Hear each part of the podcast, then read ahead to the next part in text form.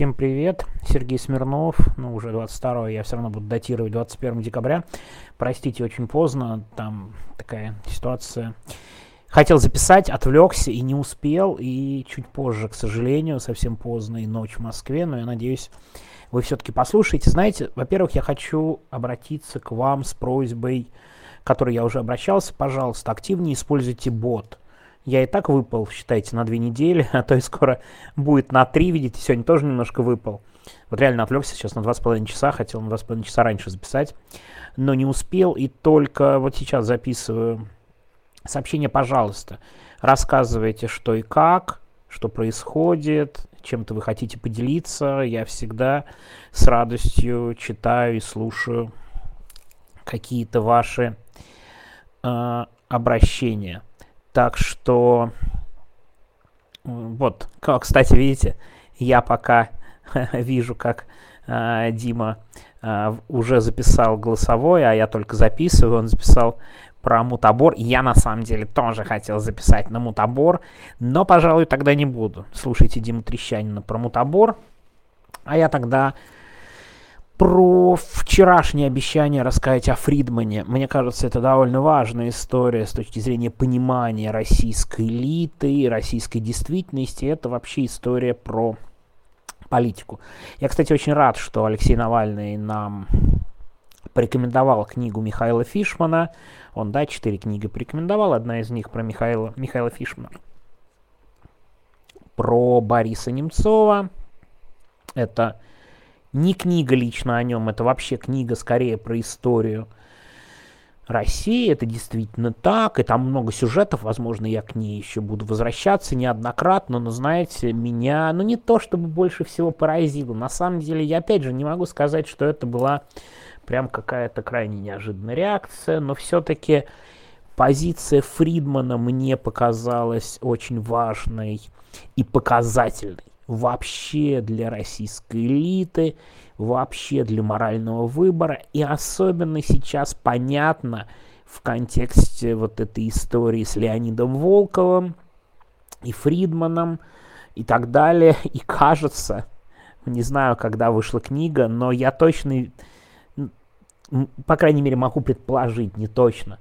Но, видимо, Леонид Волков эту книгу не читал к тому моменту про Фридмана. Иначе, мне кажется, Волков бы как бы немного осмотрительнее отнесся к Фридману, хотя о нем, в принципе, вроде как ничего плохого и нет, но я сейчас попробую сакцентировать то, что меня не то чтобы это поразило, но вот прям, знаете, выбивается. Итак, Борис Немцов, там, 98 год, преемник Ельцина, все очень хорошо, и с ним дружит Фридман бизнесмен Фридман, его друг, они часто встречаются, им очень нравится быть вместе и так далее. Потом Немцов в отставке, вместо там приходит Путин, Немцов сначала уходит в СПС, там длинная история вокруг СПС, СПС в разные стороны, да, с Кириенко, видите, все хорошо и прекрасно, он сейчас рулит российской политикой, и то, что от нее осталось, видите, все у него в порядке, а Борис Немцов, он ушел в радикальную такую оппозицию, сначала был в Госдуме, говорил, что думает, в итоге медленно становится таким все более и более оппозиционно-радикальным политиком, и постепенно становится понятно, что власть, так это, кстати, в книге очень хорошо показано, медленно-медленно от него дистанцируется. Один шажок, второй, третий, четвертый. И Фридман, понимая, что Немцов постепенно становится таким, ну, не очень удобным другом, внимание, перестает с ним общаться. И честно об этом говорит, что, кстати, очень хорошо, в общем-то, для книги, для понимания все вещи. Возможно, у него есть какие-то терзания по этому поводу, ну, из серии того. Но вот я общаюсь с Немцовым, а он все более маргинал, на меня косятся, и общением с ним я не объясню, что мы просто друзья. А придется думать, что он там просит у меня денег на политику, на свои доклады про Путина и так далее. Но это же опасно для бизнеса, поэтому я, пожалуй, перестану с ним общаться. Ну, то есть Фридман реально из чувства политической целесообразности для бизнеса, как на него посмотрят, предпочел прервать общение с Борисом Немцовым. И это, говорю, в книге, опять же, очень, на мой взгляд, хорошо описано.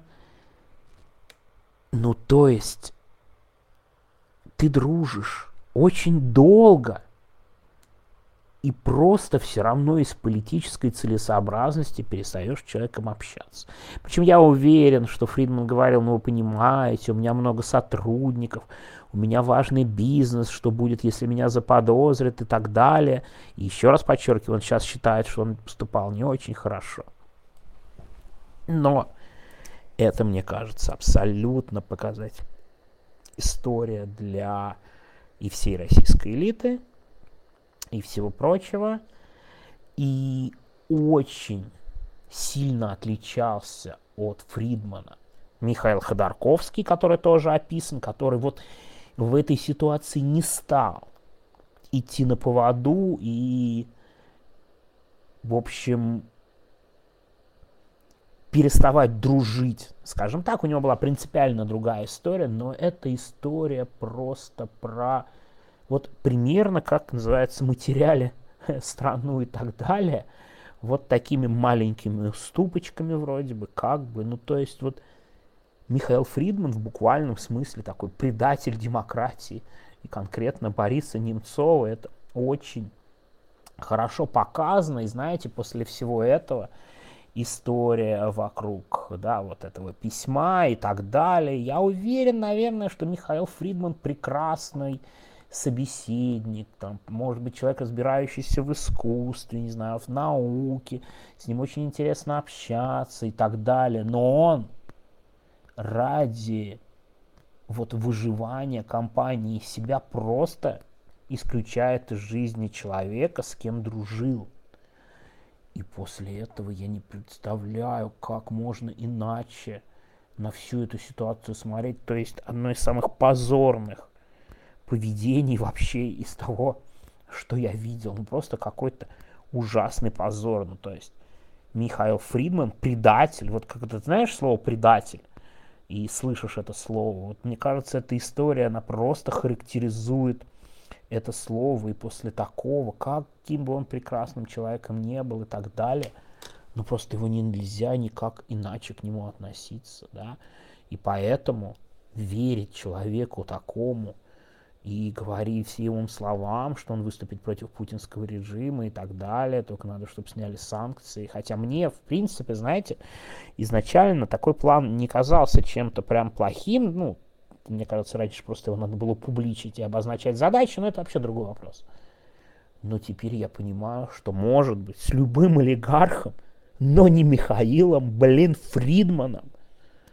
Меня прям серьезно это очень сильная история удивила в книге, и главное, да, вот его такое, такая откровенность, что он сейчас и жалеет, и так далее, и все прочее. Знаете, сегодня жалеет, что он так поступал, а завтра из политической целесообразности скажет, что не жалеет, все правильно сделал.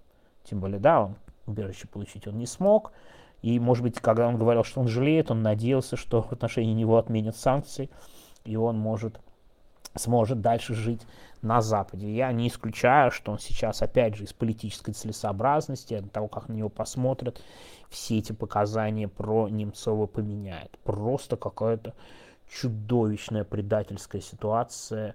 Во всем этом и подчеркну, а вот несколько другое было поведение у Ходорковского. Понятно, что у него были свои принципы, там, свои идеи и так далее. Он, вероятно, не думал, что его в итоге посадят. Но это совсем другая история, надо прочитать. Но он, конечно, совсем иначе выглядит, чем Фридман. И мне кажется, это довольно важная, опять же, тема. И я боюсь, что вот эта российская политическая элита, потому что, ну, Фридман, безусловно, к ней относится как совладелец крупнейшего э, финансового института в России, да, это просто характеристика всего, в том числе, почему у нас не получилось. Ничего не получилось, и с этими людьми явно не получится. Потому что это какая-то абсолютно позорнейшая история. Так что, да, вот пока хочу поделиться вот этой темой о том, что что такое слово предатель, очень хорошо, мне кажется, показывает нам Михаил Придман в истории с Борисом Немцовым. Кстати, сам Немцов на него не обиделся, но это абсолютно другая история, и все там попытки помочь Немцову и так далее, все равно они уже никак не рассматриваются со стороны Фридмана, кроме как попытка оправдать свое предательство. Абсолютно чудовищная вещь. Ладно, простите, что сегодня очень поздно. Все, всем пока.